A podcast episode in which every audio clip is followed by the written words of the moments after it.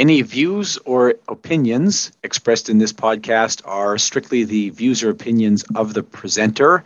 Nothing in here is the view of the firms, corporations, financial entities that anybody represents. Nothing expressed here is a view of any regulator or semi-regulatory agency. All content is intended to be educational. Nothing in this episode construes specific investment advice.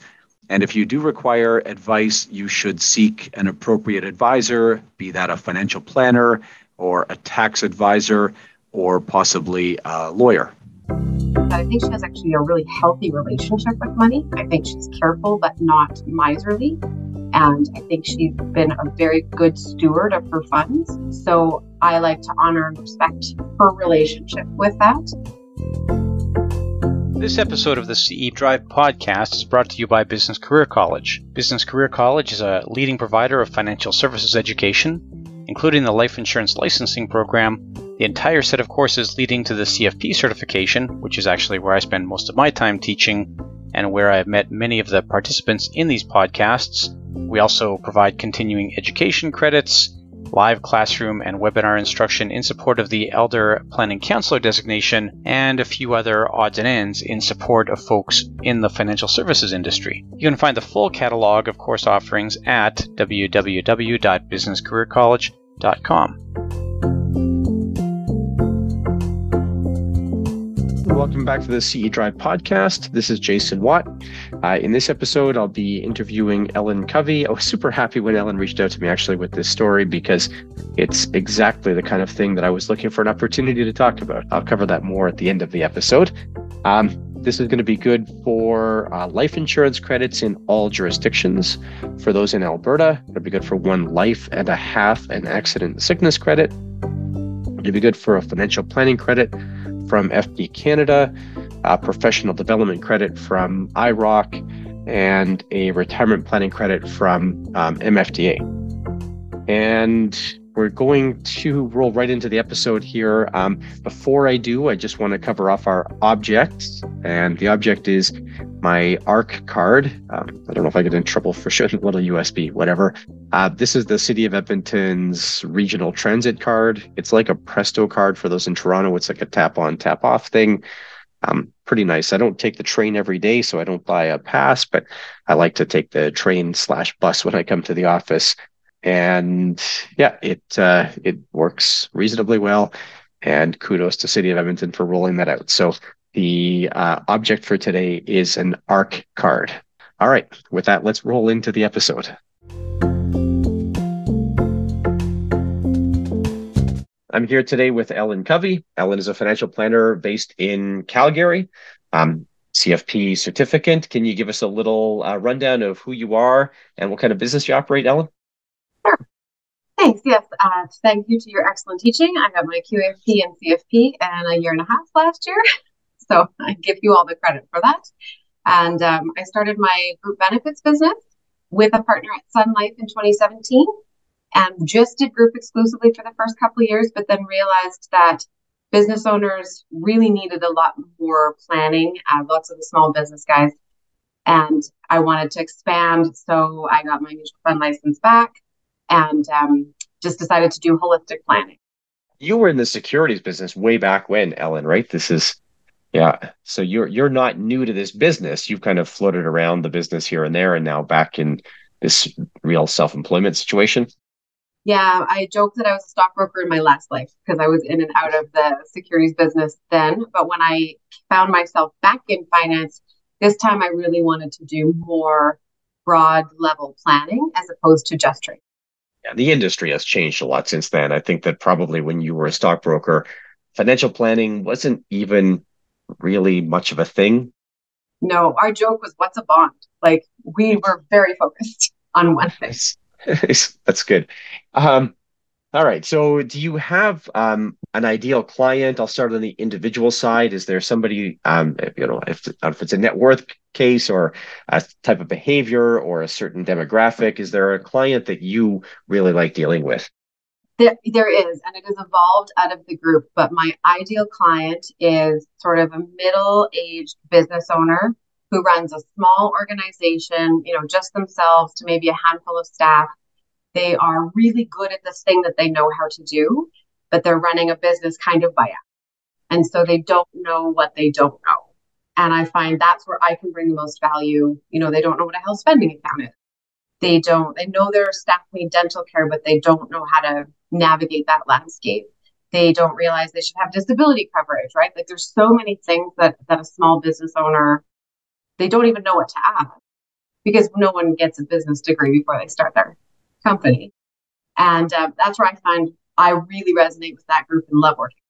And would you find then that you end up doing a fair bit of, I'm going to say consulting work? Like you know, sort of like this is just how a business runs. These are some of the things that you can think about in operating your business that maybe these folks aren't doing.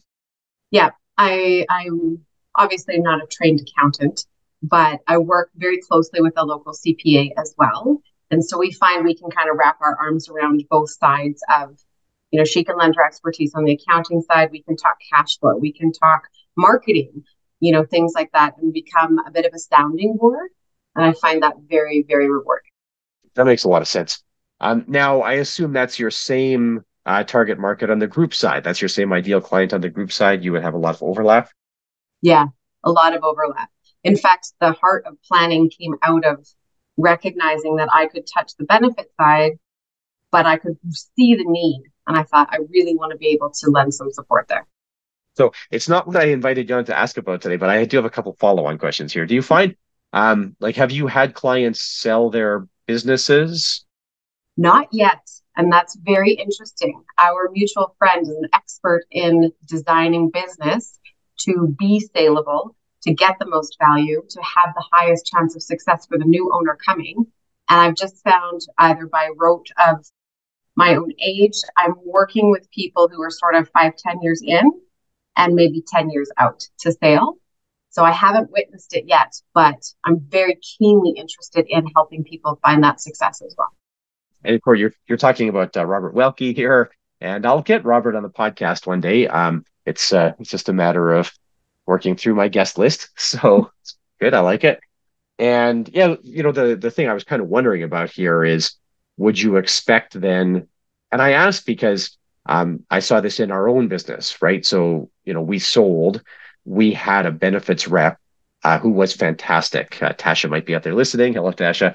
And she unfortunately didn't keep the business when that happened, right? And I wonder sort of what happened. And the new group is fantastic as well. Actually, both another previous podcast guest, the good folks at Vanta Group. So, you know, it's something that I was wondering, like if you're building that way and you're doing some exit planning, is there some, I don't want to say risk because that's not the right way to look at it, I think, but you know, you're going to have clients there that when they sell to bigger entities that you don't necessarily get to keep the benefits business, right? Yeah, I would say that's probably more common than not, especially if they're selling to a larger organization. If it's a new owner coming in or, you know, transitioning to kids, there's maybe a chance that relationship will be maintained. But if somebody coming in already has a pre-existing relationship with an advisor or is a large group, I will probably not stay with the company.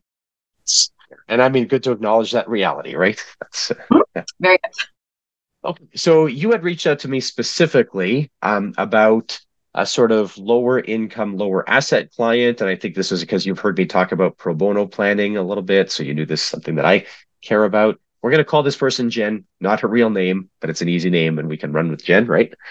So can you tell us a little bit about Jen? Maybe where did you meet her? That's a great question. I was trying to remember where I met her. She was one of my earliest clients when I started to branch out of group. She was referred to me. She had a poor experience transitioning in a move and actually had come across an advisor who was trying to cancel her segregated fund. And I happened to get a look at the policy and he was trying to cancel it when the value was about 30,000, but she had a guaranteed value of 36. So I thought, what are you doing? So it was my first kind of red flag. And because we identified that together, she was able to come over and join my practice. And since then, we've, as not friends, but I've come to care very deeply for her.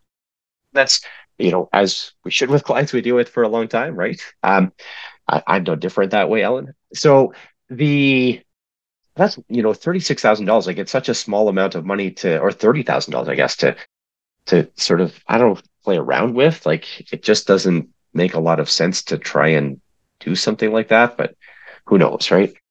She actually said something that I've taken to heart as what my business should be predicated on. And we were talking about it. And as you said, this is not a lot of money.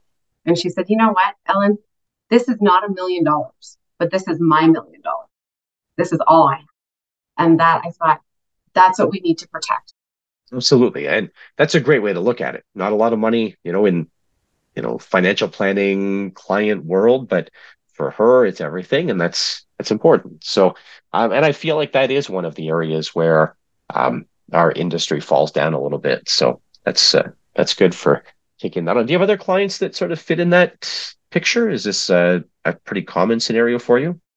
I have a few. I don't have investment minimums, and I made that decision early simply because I didn't want to give the impression that your worth is tied to your bank account.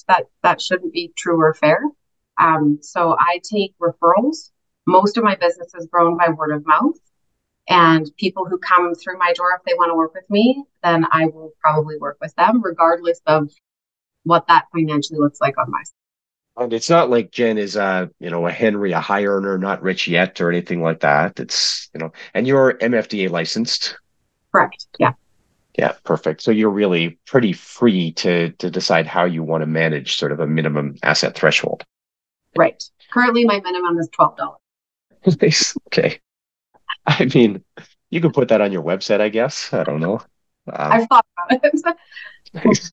So I don't know what Google search is going to send you there. That'd be the interesting, yeah, all right. What kind of SEO is that? So when she approached you, she clearly recognizes that, you know, it's not typical money to deal with a financial advisor. Even your quote here, I think, emphasizes that. Was she comfortable asking you questions, or did you kind of have to coax her into, you know, it's okay, we can have a conversation? Good question. I think she was quite comfortable with questions. Her posture is certainly...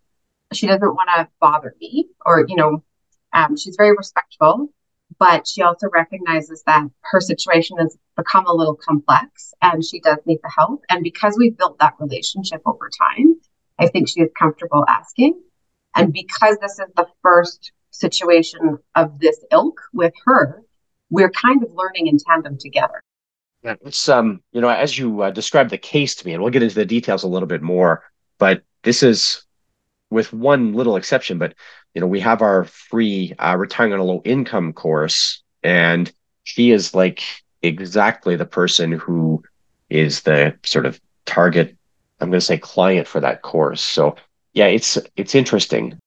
And just everything you described, I was like, hey, this is stuff that's in that course. So do you set aside an amount of time each week for dealing with your clients that, you know, wouldn't meet a normal, let's say, asset minimum?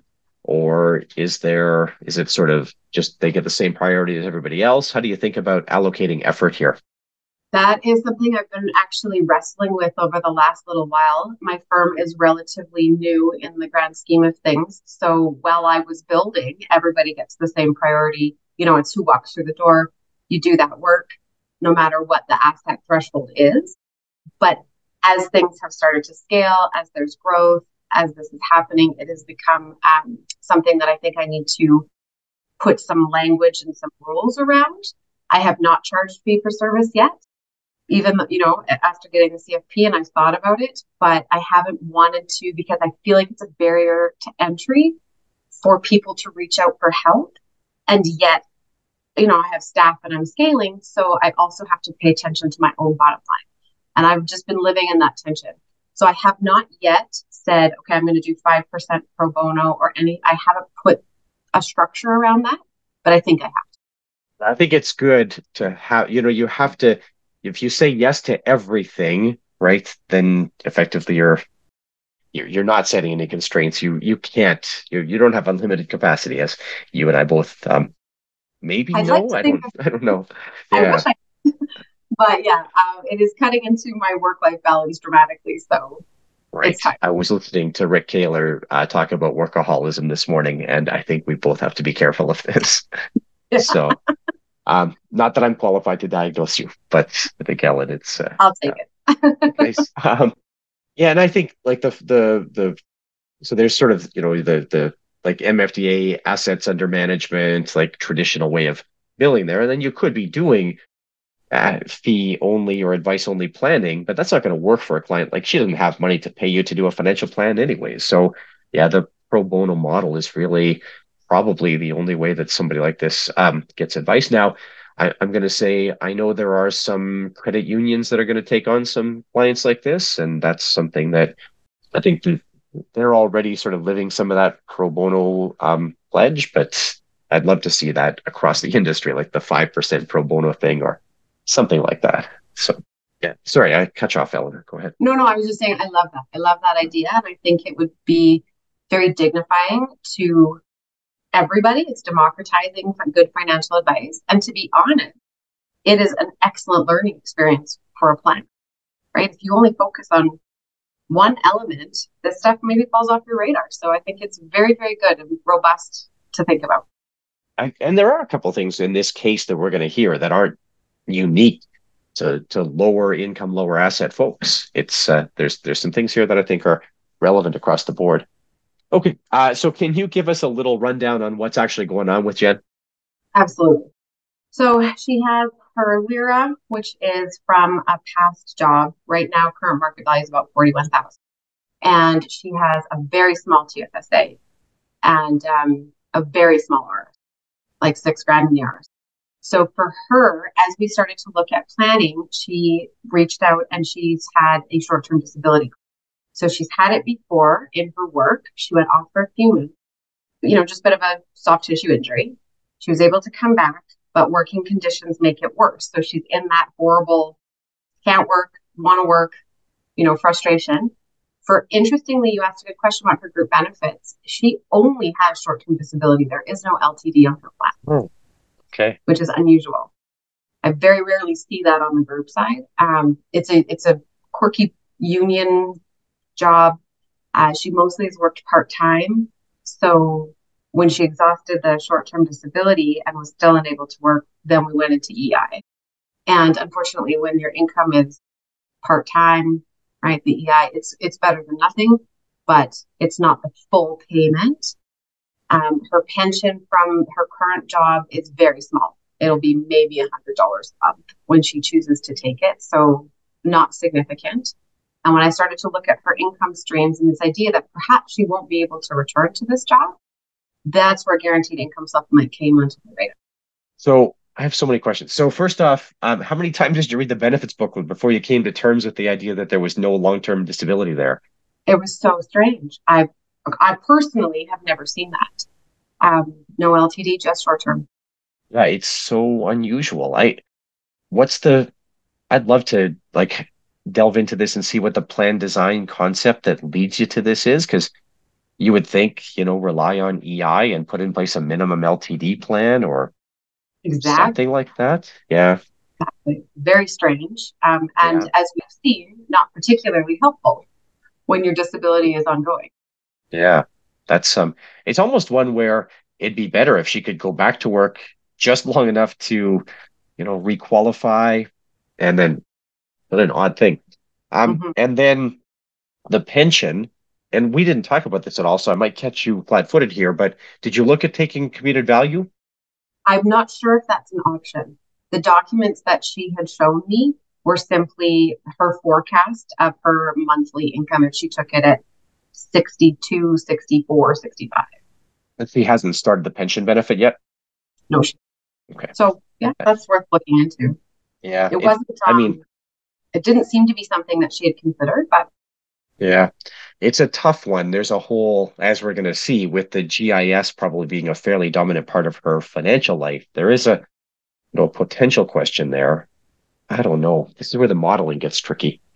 Okay, and I should have asked you that question before. You were good, you emailed me, and I should have thought about whether you could take commuted value. I think I thought maybe the pension benefit had started already, but maybe I realized here that it hadn't. So, Okay, so the short-term disability, this very unusual situation, what can you tell us about this short-term disability benefit? What do we know here? It was only for 4 months and it's exhausted. So she had been on it, then returned to work, put in her time, and then had actually taken quite a fall in the fall. She took a spill and ended up with a concussion. And so it was not the same injury. It was something new. Went back on short-term, exhausted that, but was not able to return to work. So that's when she went to EI. And so now she's collecting EI? Interesting. Yeah. Okay. Unemployment benefits from EI, regular benefits. Regular benefits for disability or for sickness, but they end in the end of August. They're done. Right. That's the 26-week benefit. And then after that runs out, she has no scheduled income. Correct. Okay. So that's where, and has she applied for a CPP disability? She has applied. Hope she's got her fingers and toes and everything crossed that she will get that, of course, because of the impact of her regular CPP.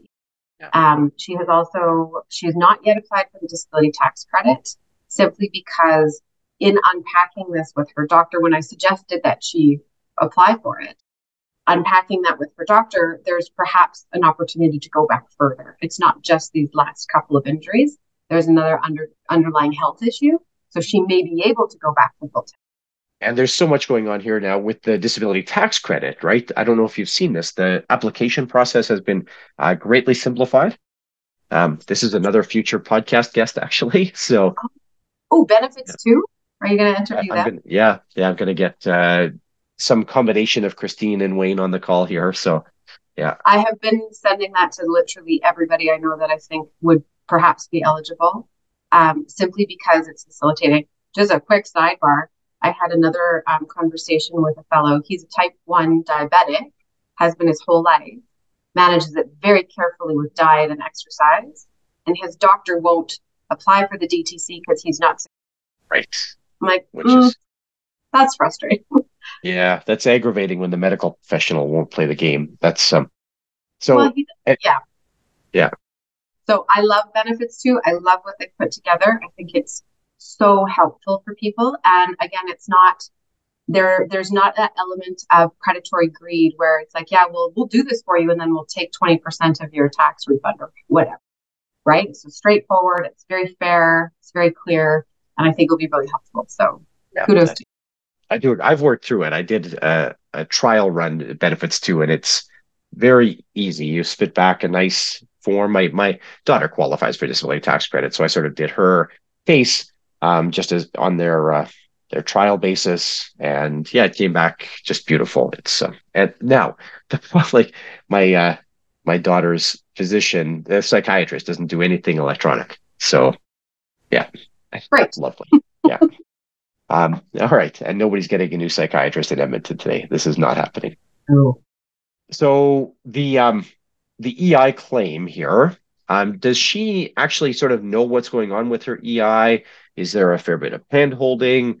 Does she just fill out the paperwork and kind of throw her hands up in the air? What's the sense here? She is a really intelligent person, and she is very much an advocate for herself. I think, one of those folks who life has not always been kind, and so she's taken matters into her own hands. She's very diligent, and she's wading through all of this paperwork on her own as well. So she has applied for it. She's on the phone with CRA. She has her payments and income projections calculated to the penny. So she's very switched on. That's very good, and I'm sure then that she's going to continue to have that level of awareness now as she's working through the rest of. Okay, That's good to have that, because I find with EI, a lot of people do just apply, and then they're like, well, the money will show up, and it's either enough or it's not. Mm-hmm. Now, you said the CPP disability application's not gone in yet. Of course, you mentioned the advantage here, not just that she gets the money, but this is meaningful for her because, and you said this will also preserve some of her CPP retirement benefit. She's 60. So I think it's important to look at, like, she's right on the edge of that window to make some of these moves, which is another reason I wanted to reach out, because I thought our window here to be wise is 5 years. So we're really hoping that she gets the disability benefit. And yeah, it is. You're right. Like that 5960, there's, and especially when she hasn't started her CPP retirement benefit yet, which is helpful for you here. This is it does create a little more planning opportunity. Did she come to you when she was like 59 and say, Ellen, should I start my CPP at 60? Or is it a conversation you ever had with her? We had the conversation last year, projecting out, what does the pension look like, which is where the GIS popped up onto my radar when I kind of calculated what she'd be looking at. But that was prior to the tumble she took in the fall. So adding in the layer of this disability kind of changed that conversation. Do you have a sense here, and I know you're no physician, nor am I, but do you have a sense that, like, is she going to live, or is there a strong potential that she lives a naturally long lifespan? Or is there something here that might curtail that? And I know it's not an easy question. It's not. And this is what I appreciate of working with somebody like her is we can have those tough conversations, because annuity rates are high. So just brainstorming, I thought, well, what if we looked at that with your LIRA to see? And she was able to write me back and say, oh, my doctor thought I'd be dead by 50. So no, longevity is probably not a risk for me. She's fit, she's active, but she does have some health concerns that are out of her control. So hopefully she has a nice long life, but that is not what she's got. So then the disability tax credit. So you said, and I think this is sort of appropriate, the doctor is just sort of getting everything in order, figuring out whether there's going to be a retroactive application. Does she understand how that retroactive disability tax credit application works, Ellen? That is a good question. That I'm not sure. I did encourage her to go back as far as she could with her medical records because of that, 10 years backwards. Obviously, we don't get the RDSP, so that's too bad. But a tax refund would not hurt. But I'm not sure if she spent a ton of time looking through that. I know I had one client, one pro bono client. It was actually two, I guess. It was a couple, and they were in a very difficult situation financially. And neither of them had ever applied for disability tax credit. Both qualified for it, very similar to what you're talking about, where there was an acute issue that had shown up that they, that's what triggered the whole, like they were off work and so forth. But it turns out that they had some chronic issues that they had never thought about as qualifying for DTC. They went back and applied. They ended up with $30,000 or $35,000. I can't remember. It was for them like a year's income, right? In their pocket. It was, yeah. And it really, they needed a Band-Aid and they really got it. It was like it was a big difference. So yeah, that retroactive disability tax credit is potentially powerful. So, and you said no RDSP because of course she's over the age of, first off, over the age of 50, no grants, no contributions, no, right? So yeah, that's, which, unfortunate, but the plan is intended to work the way the plan works, and she sort of fits into that, I would say, legislative intent with RDSP. So, or I guess fits outside the legislative intent, however you look at that. And have you thought, so you're in Alberta, like me, have you looked at AISH? We did, and actually that was really helpful guidance to know how much she could make, because I actually thought that she was going to maybe make too much and not qualify, but we suggested that she apply anyway. And then you provided some feedback that you can actually make up to 42,000, which is quite a bit higher than I thought. And there's even the math for it can be even a little bit more generous than that, but 42,000 is like a good number to start from. And it depends what other source of income you have, because some stuff is a full clawback against AISH and some stuff is a partial clawback. It actually gets quite complicated. But yeah, AISH is among the provincial disability plans, the one that you're going to collect sort of on the largest amount of other income still. Right. So if you were in Ontario, this would be a non-starter. If you were in Saskatchewan or BC, this would be a non-starter. One of the curious things I find about this, and I don't think this is an issue for your client, but it can, like, my daughter's on AISH and her biological father lives in BC, and she'd love to go live with her biological father, but she can't. Because if she moves to BC, the program there would cut off. She'd lose her only source of income. It's not really viable. So, yeah, it's Yeah, it's a weird, I don't know. It's like a mobility handcuff, right? Now, maybe this new Canada Disability Benefit shows up, and have you paid attention to this thing at all, Ellen? It has drifted across my radar. Because I am interested in the disability space, because again, I feel like that's an underserved space. But I haven't done a deep dive. No, and nor, I mean, there's no deep dive to do. This is the thing, is that it just went to Senate, and the Senate committee came back with some kind of weird recommendations to base, I don't know if you saw this or not, to kind of force insurers to look at the offsets a certain way, but that's probably not going to fly. So I don't know. I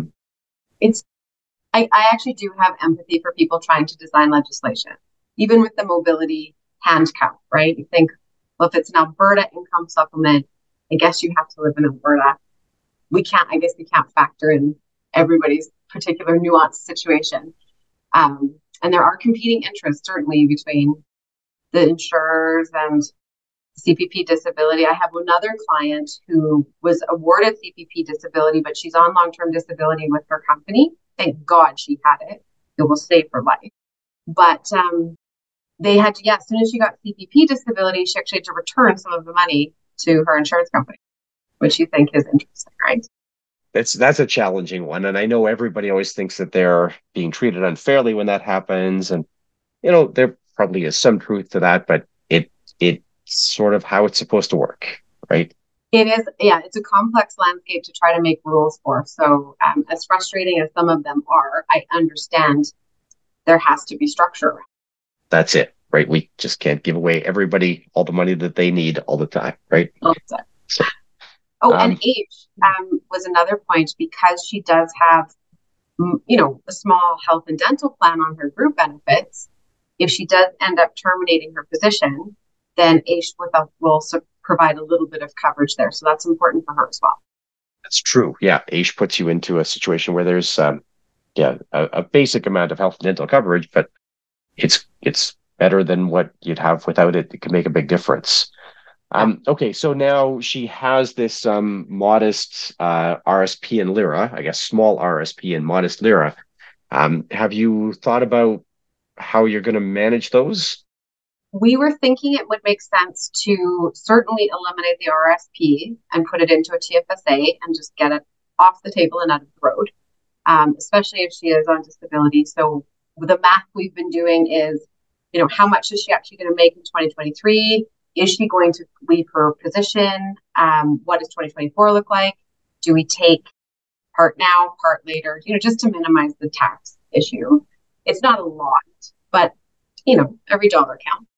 And then with the LIRA, the 50% unlocking, we want to try to get them out of those buckets and into the TFSA bucket to the best of our ability, so it does not impact things like AISH and GIS. Especially if you get it done before 65, then your TFSA doesn't create any offset against GIS, whereas your minimum LIF withdrawals would. So exactly. What about asset allocation? What do you do around actually investing in a situation like this? Ironically, because she is quite an intelligent person and has a lot of business savvy, she has more of a medium risk profile. She wanted to be fairly aggressively invested. We have benefited from that over the last, excluding 2022. So she is well diversified. She would still probably look like a more of a balanced portfolio, but she had more of an appetite for equities than I first assumed. But now, today, especially post concussion, we're getting much more.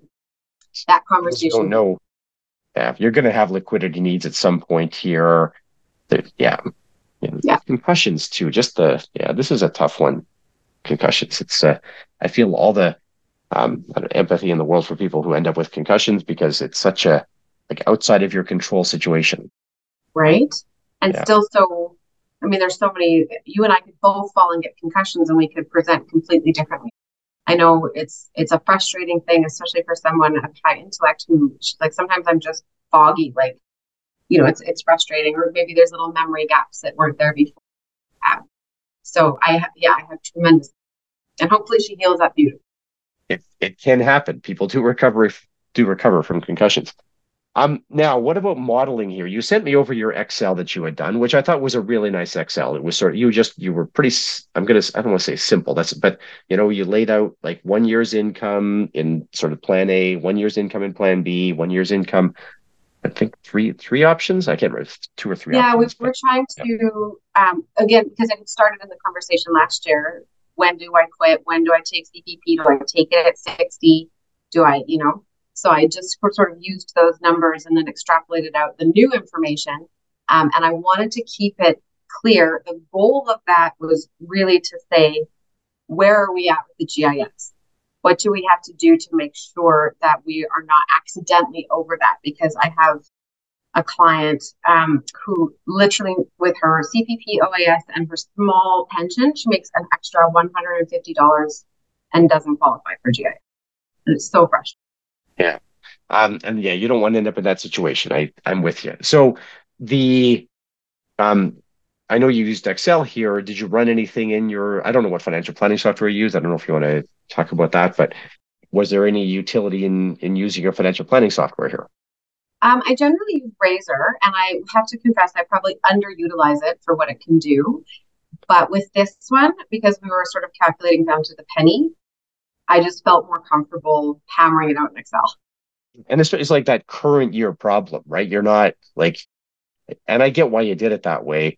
At some point, you're going to have to look at, you know, what happens between 65 and 70 and what happens from 70 on and whatever. But yeah, I get the sort of challenge there is you need a little more fidelity for like right now. Yeah. I thought this is going to serve our purposes for then this finite window of time. And then we can, when we make some of those decisions, and I think as I shared, what I find tricky about this is that, you know, this piece impacts this piece, which impacts this piece. So it's not linear. If, will she get CPPD or not? Will she get the disability tax credit or not? Everything impacts your planning ability. So being able to kind of hammer it out and just use Excel tangibly, for me, that was the quickest, fastest way to get to that. But yes, planning software should make life easier, right? So what do you think is important for her to understand? Like, I get why you laid out the current year's income. How much does she have to know about like that, you know, 60 to 65, 65 to 70, 71 and on? She's a planner. So I have my spreadsheet that I've been working on, and she just yesterday shared the spreadsheet she's been working on, and it is her whole budget. So she wants to know to the dollar what she can expect. There are no surprises. We are not winging it. Okay. She really needs to understand what the impact of our decisions are. So yeah, if we can get stuff into her TFSA, protect that GIS, she wants to know to the penny what she's going to bring in. And then does she, I assume then that she has a really good approach to also budgeting her spending. Is that true? She's very, very frugal, very careful. Yeah, she's actually just on a budgeting side. She's your ideal client. She's perfection.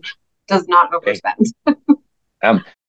And then, you know, so let's say that the plan you present gets her like $100 more income a month than what she's budgeting for right now, just to choose an amount. What do you think that would, like, would she spend that $100 or would she sock it away? What do you think would happen there?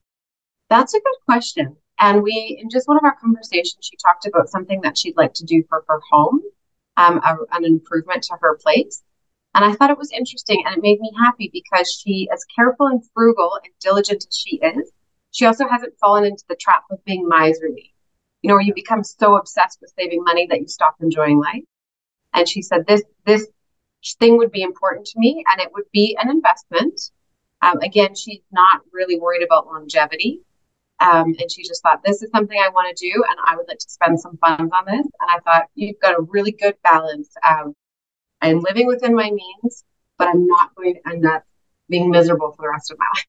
That is nice, because as the planner, for you, right, as the financial planner, it gives you a little bit of, I'm going to say, motivation to, you know, help her get everything right. And if you can come back with a good set of numbers for her where, like, whatever, if this thing's going to cost her $10,000, that you know, maybe that comes as part of the LIRA unlock or whatever, right? Yeah. Yeah. That's interesting. And you're right. It's a little bit aggravating sometimes where people don't have realistic things that they would like to spend their money on. So. Right. I mean, we have to live life. And so I think as Canadians, we know we love to finance everything, and we probably live a little too largesse in terms of the debt load that we carry, but you don't want to end up dying with a big, huge bank account and you haven't, you know, bought yourself a coffee or anything else. It doesn't sound like she's had any problems with debt, or at least not recently. Hates debt. Right. She pays for everything. I feel a little bit maybe intrusive asking this question, Ellen, but you know, she's like 60-ish. She's got minimal assets. This disability clearly has not helped anything. And it sounds like she hasn't ever worked at maybe, or at least recently worked at sort of high-paying jobs. Can you talk about, and I don't know how much of her history you know or how much you can share, but can you talk about what kind of lands somebody in this situation where they're, you know, fighting to make the most of a rough situation like this? Yeah, especially because she's so bright. I think she started off life, as we all do, with bright-eyed and bushy-tailed. She worked in, I'd say, traditionally more blue-collar industry, construction, things like that, oil and gas. So she had the ability to earn a higher income. And then I think a divorce is very, very expensive and very difficult. And hers was a bit fractious. So for what I understand, she took her kids and walked out with nothing. So she ended up having to rebuild her life from scratch. And as a single mom, that's tough.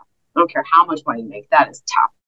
So she has plugged away. Obviously, I'm sure that's where some of her financial diligence and stewardship came in to play from. So she's been careful, but I think she suffered a major financial setback and has just clawed her way back.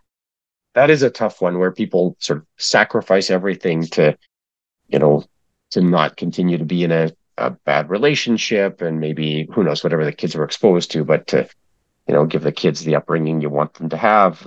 Yeah, that's okay. And I knew that there had been a marital breakdown in there. I wasn't sure how material that was, but it's such a common thing to see as the like that backbreaking decision for your financial life, right? Well, and you know, some marital breakdown, there's child support, there's spousal support, there's half the pension, you know, all those things. I think she left with what was in her pocket. So when you start from zero, it's a long way to climb back. And you see it quite, like, I don't know if she would have been entitled to any of that stuff, probably, but you see it so often, especially divorces like 20 and 30 years ago, where people just didn't necessarily fight for it. You know, maintenance enforcement was not as robust as it is today. Yeah, absolutely. So the government retirement benefits here, we touched on this a fair bit already, but I'm wondering if you can give a little rundown here, if there's anything we missed around. Let's start with Canada Pension Plan as a retirement benefit. Anything there that is material to her that you think is worth noting that we haven't covered? Not particularly. I know that her initial last year, she wanted to take it early. And so we did the calculation on how much more she would make, even at the, you know, the lower value, based on her projected age 65. We calculated it back and she took it at 60. I think she's going to end up with an extra $33,000 of income over that 5-year period, which was worth it to her. Again, longevity not being a risk, but that's all changed. So deferring the CPP now makes sense, certainly to 65. How much further can we go? Maybe bolster that amount a wee bit, especially if she gets the disability benefits for the next 5 years. You seen her CPP statement? Yes, those are the numbers on my spreadsheet. I think she was looking at about roughly 600 at age 65. Let me just check. Yeah, just between 650 and 700 was the projection from last year. And I do agree with the decision to defer, especially given that she might qualify for CPP disability. This makes it a bad decision to start CPP retirement early. So, yeah. Old age security. So where does old age security fit in the picture here? So I guess we can't take it till 65. Can't get GIS without OAS. So that feels like there's less wrangling. We just have to probably take that at age 65. I agree. This is not a case where I would look at deferring. It doesn't make sense here. She'll have her 40 years of residency in Canada, it sounds like. Yeah. Yeah.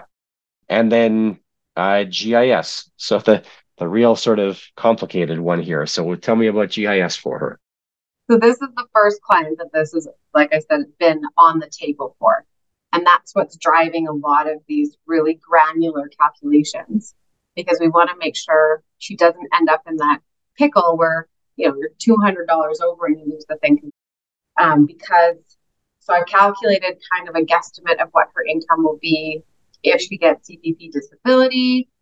Do we defer her small little $100 pension? That's not terribly material, although it could be.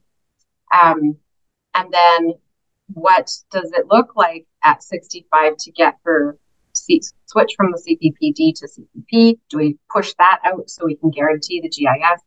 And that's where all of the math has come in to see what makes the most sense. But I really think it's a powerful, powerful benefit. And I don't like seeing government benefits taken advantage of.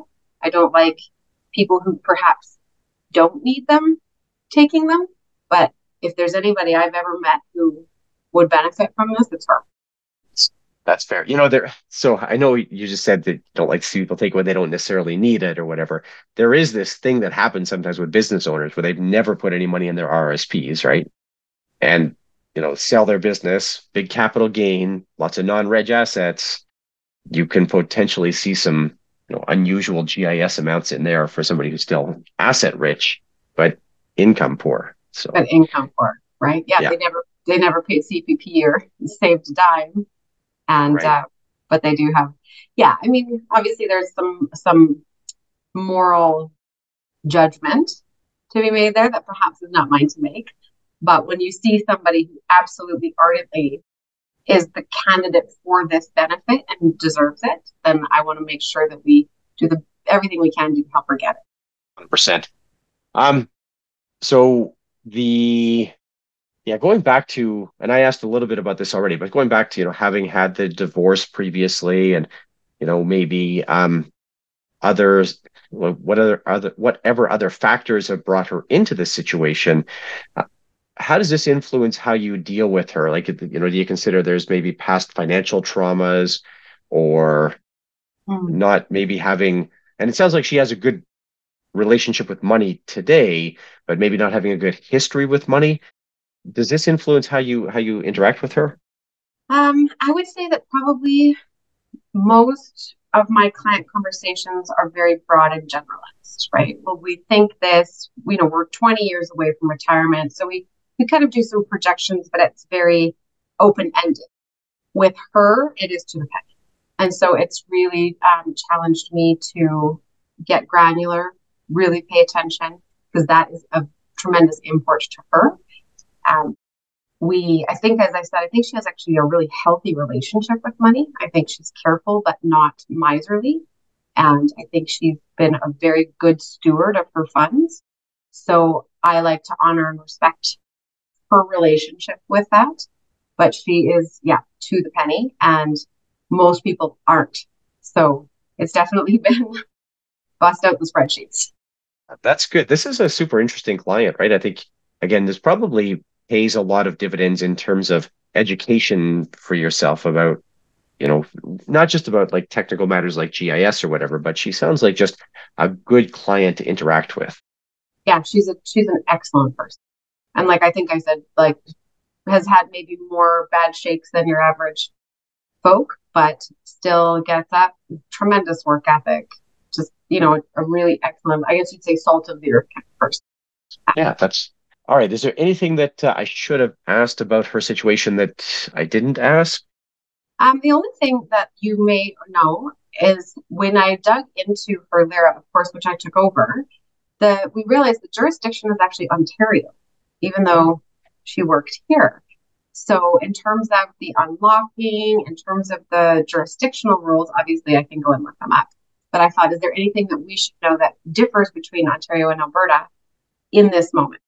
There is, and you're going to put me on the spot here, but Alberta's really good with small amounts unlocking. Yeah. So, you know, normally what you would do in Alberta is you would do the 50% unlock, you would have half going to the RSP, and then you're left with, you know, $20,000-ish, and your small amount, then you're going to trigger the small amounts. And in Ontario, I want to say that small amounts threshold is larger than it is in Alberta, but I'm going entirely from memory there. Yeah, so that would be it. That's curious that it's an Ontario jurisdiction. It is. Yeah, because she was working here. The company she was working for, I know it's a national company. I don't want to name them necessarily, but yeah, they're I don't know, that's okay. That is it's actually not from this current company. It's from her old job, so something different. But it's still, it was, I think, a government level job, but a provincial government. So we were surprised that the jurisdiction was federal or provincial, but Alberta provincial government. Something working in the provincial government, but the jurisdiction is Ontario. Interesting. It is interesting, and it kind of threw us for a bit of a loop. So I know I had looked at small amounts, and just from doing some preliminary reading, it looks like it has to be a certain percentage of the YMPE that they'll give you.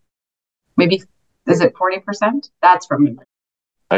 So I believe in Alberta, what do we have here? You know what? Ontario is 20% of YMPE, if 20. My Googling serves me well here. So roughly, what's that? 1/5 of $67,000. So what's $16,000? Almost $15,000. $14,000. I'll get there eventually. So $13,700. And the Alberta. Maybe Alberta. Yeah, Alberta's larger. Alberta's depends how old you are. So, but yeah, it's 26,640. I don't know what that's based on. This is interesting. 26,640 if you're over 65 in Alberta, and 13,320 if you're under. And then, of course, the other thing you can do is you can take a few years of income and then take your small amounts unlocking too, right? So it's not like a decision you have to make today. So the unlocking thing is interesting. And there are, you know, normally younger people I see where they're sort of playing around with that, but it's a good comment, a good question. So, all right. And then, you and I both listened to the Kitsis and Carl podcast. So I think Carl always says every financial planning question, ultimately, am I going to be okay? So is she going to be okay? I think she's going to be okay. She has a small home. She has a paid for vehicle that's reliable. She is a steward of her finances. She's careful. She pays attention.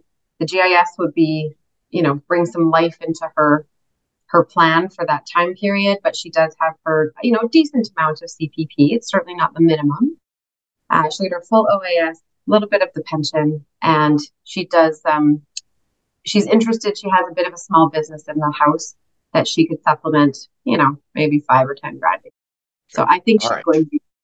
Yeah, I think the biggest thing in there, I'm going to say first and foremost, her own sort of financial capacity, but having somebody on your side makes a big difference in these cases. This is, think, a real win. So kudos, Ellen, for bringing on a client like this that I know a lot of people would not normally seek out.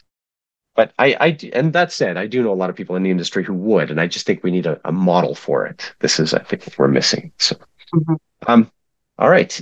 That's great, Ellen. I really appreciate sharing that story. I love when this happens. You know, you emailed me with these client questions, and I said, would you come on the podcast and talk about it? And we haven't had enough of this recently. So thanks very much for doing this. Really appreciate it. Thank you for being willing to entertain these questions, because I know that you are a busy fellow with lots of things on your plate. So I'm really grateful for your compassion and your willingness to give your wisdom and your experience to me and to my clients. So thank you for that. And thank you for having a podcast to even have the conversation on. It's lots of fun with it, as you know. So thanks so much. Thanks. They've got lots to cover here. Let's see if I can get through it all. So first off, I'll just correct myself here. The unlocking rules for small amounts in Ontario and Alberta are both very similar, actually. These are 40% of YMPE. That's the rule in Ontario. In Alberta, it's 20% of YMPE under age 65, and then 40% of YMPE over that. So actually a little more generous in Ontario. you do have to be at least 55 to take advantage of that unlocking in Ontario. So there you go. The reason I asked Ellen, we talked about this afterwards offline, about the CPP statement, is I was curious about the credit split here.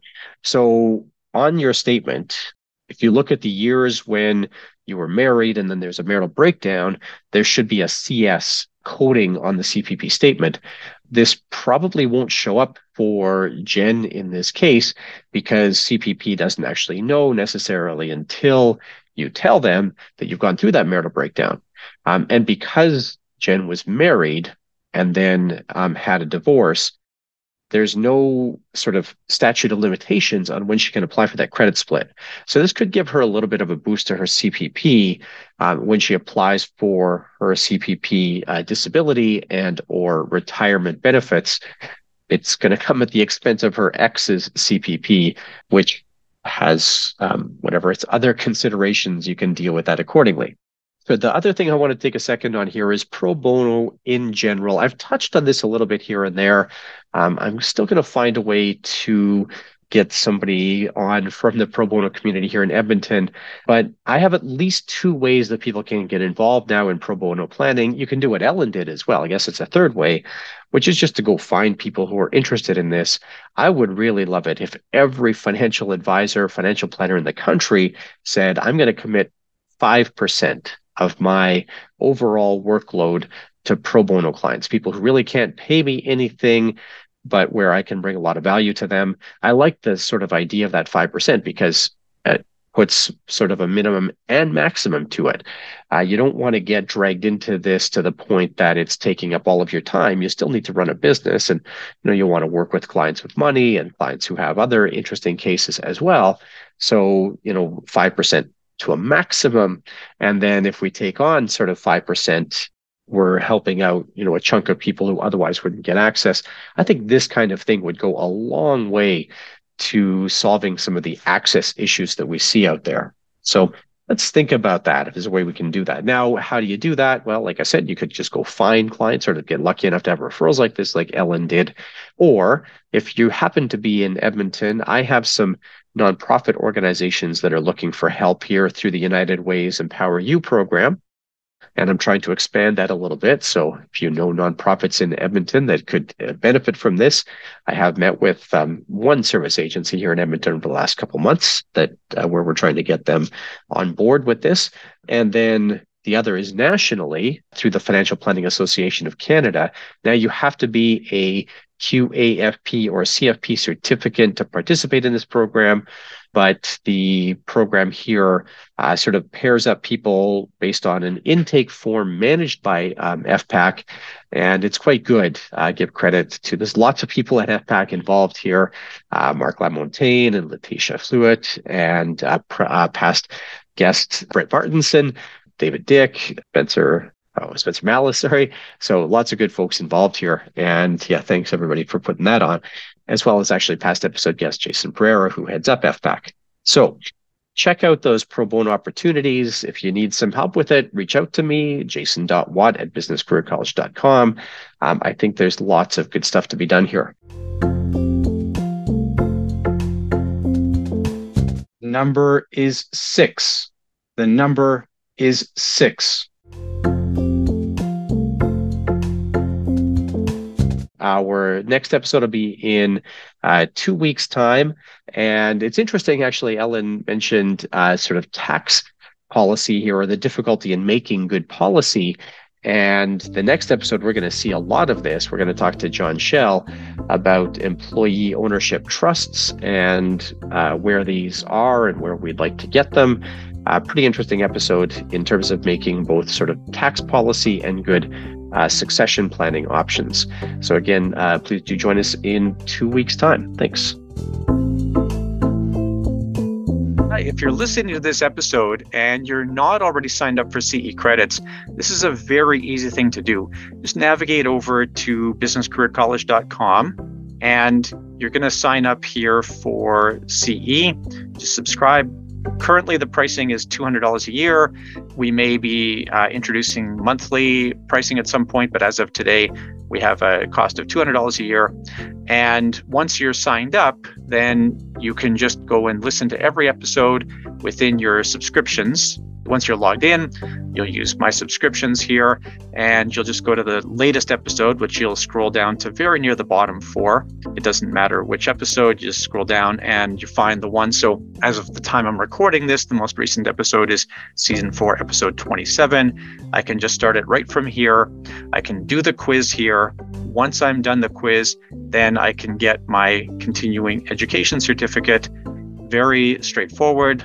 So I would just launch the course here, and I can watch the episode from here. Now, if you happen to be already listening to it on YouTube or whatever the case is, you can just navigate right into the quiz. You start your quiz, and you're just going to go through the whole thing. And then at the end of it, you'll be able to see your certifications. So we're going to bring up designing small group products. We bring this up, and we click on Wall Certificate, and that's going to give me the CE certificate I need in order to maintain status wherever I happen to need CE credits. So I really do encourage, I know that out of our regular listeners, about 40% of you are listening to the episode for CE credits.